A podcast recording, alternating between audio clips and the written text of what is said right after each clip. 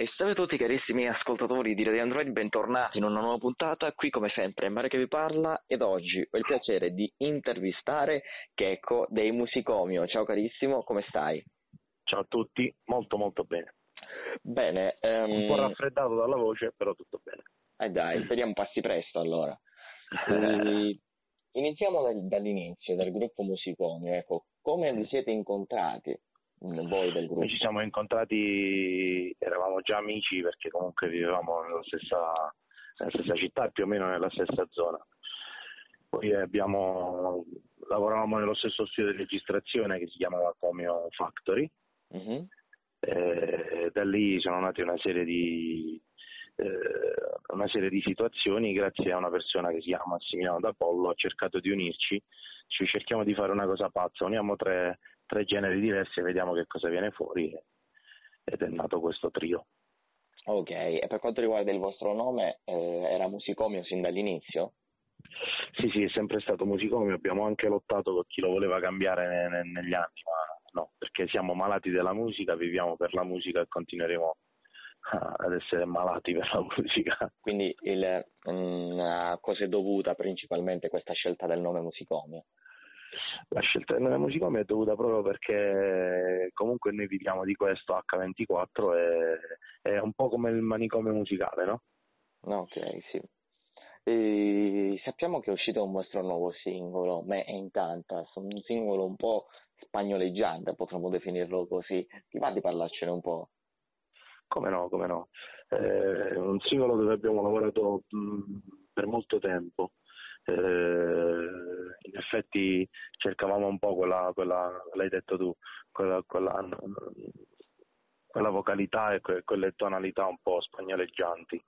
Eh, lo cercavamo da diverso tempo e, e abbiamo messo su eh, brano, musica, testo tutti insieme perché ne lavoriamo tutti insieme ed è venuto fuori questo prodotto che a noi piaceva molto e quindi abbiamo cercato di, di lanciarlo. Ok, ora ritorniamo un po' più indietro, um, ritorniamo ad Emigratis, più e Amedeo, ecco. Um, com'è stata la vostra esperienza con, um, con loro due e cosa vi portate ancora dietro da quell'esperienza?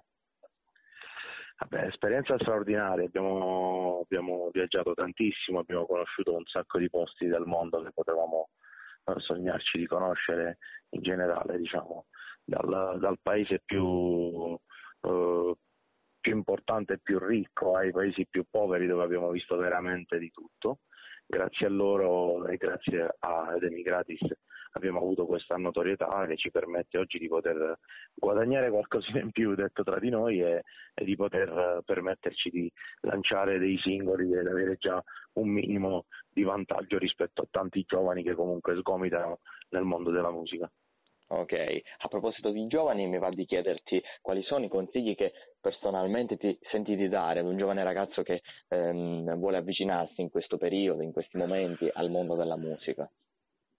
Mm, sicuramente il consiglio che posso dare io è un consiglio molto da amico, nel senso di non fermarsi mai, di credere sempre in quello che si fa, sarà banale dirlo ma è vero, perché noi abbiamo iniziato quattro anni fa e cinque anni fa quasi eh, non ci siamo mai fermati fino a quando poi Pio Amedeo ci hanno chiamato e hanno detto ragazzi siete veramente bravi, che ne pensate se iniziamo a collaborare insieme? Ed è venuto fuori insomma, questo prodotto che eh, grazie a Dio siamo riusciti a fare le, le sigle di emigrati di testa e di coda.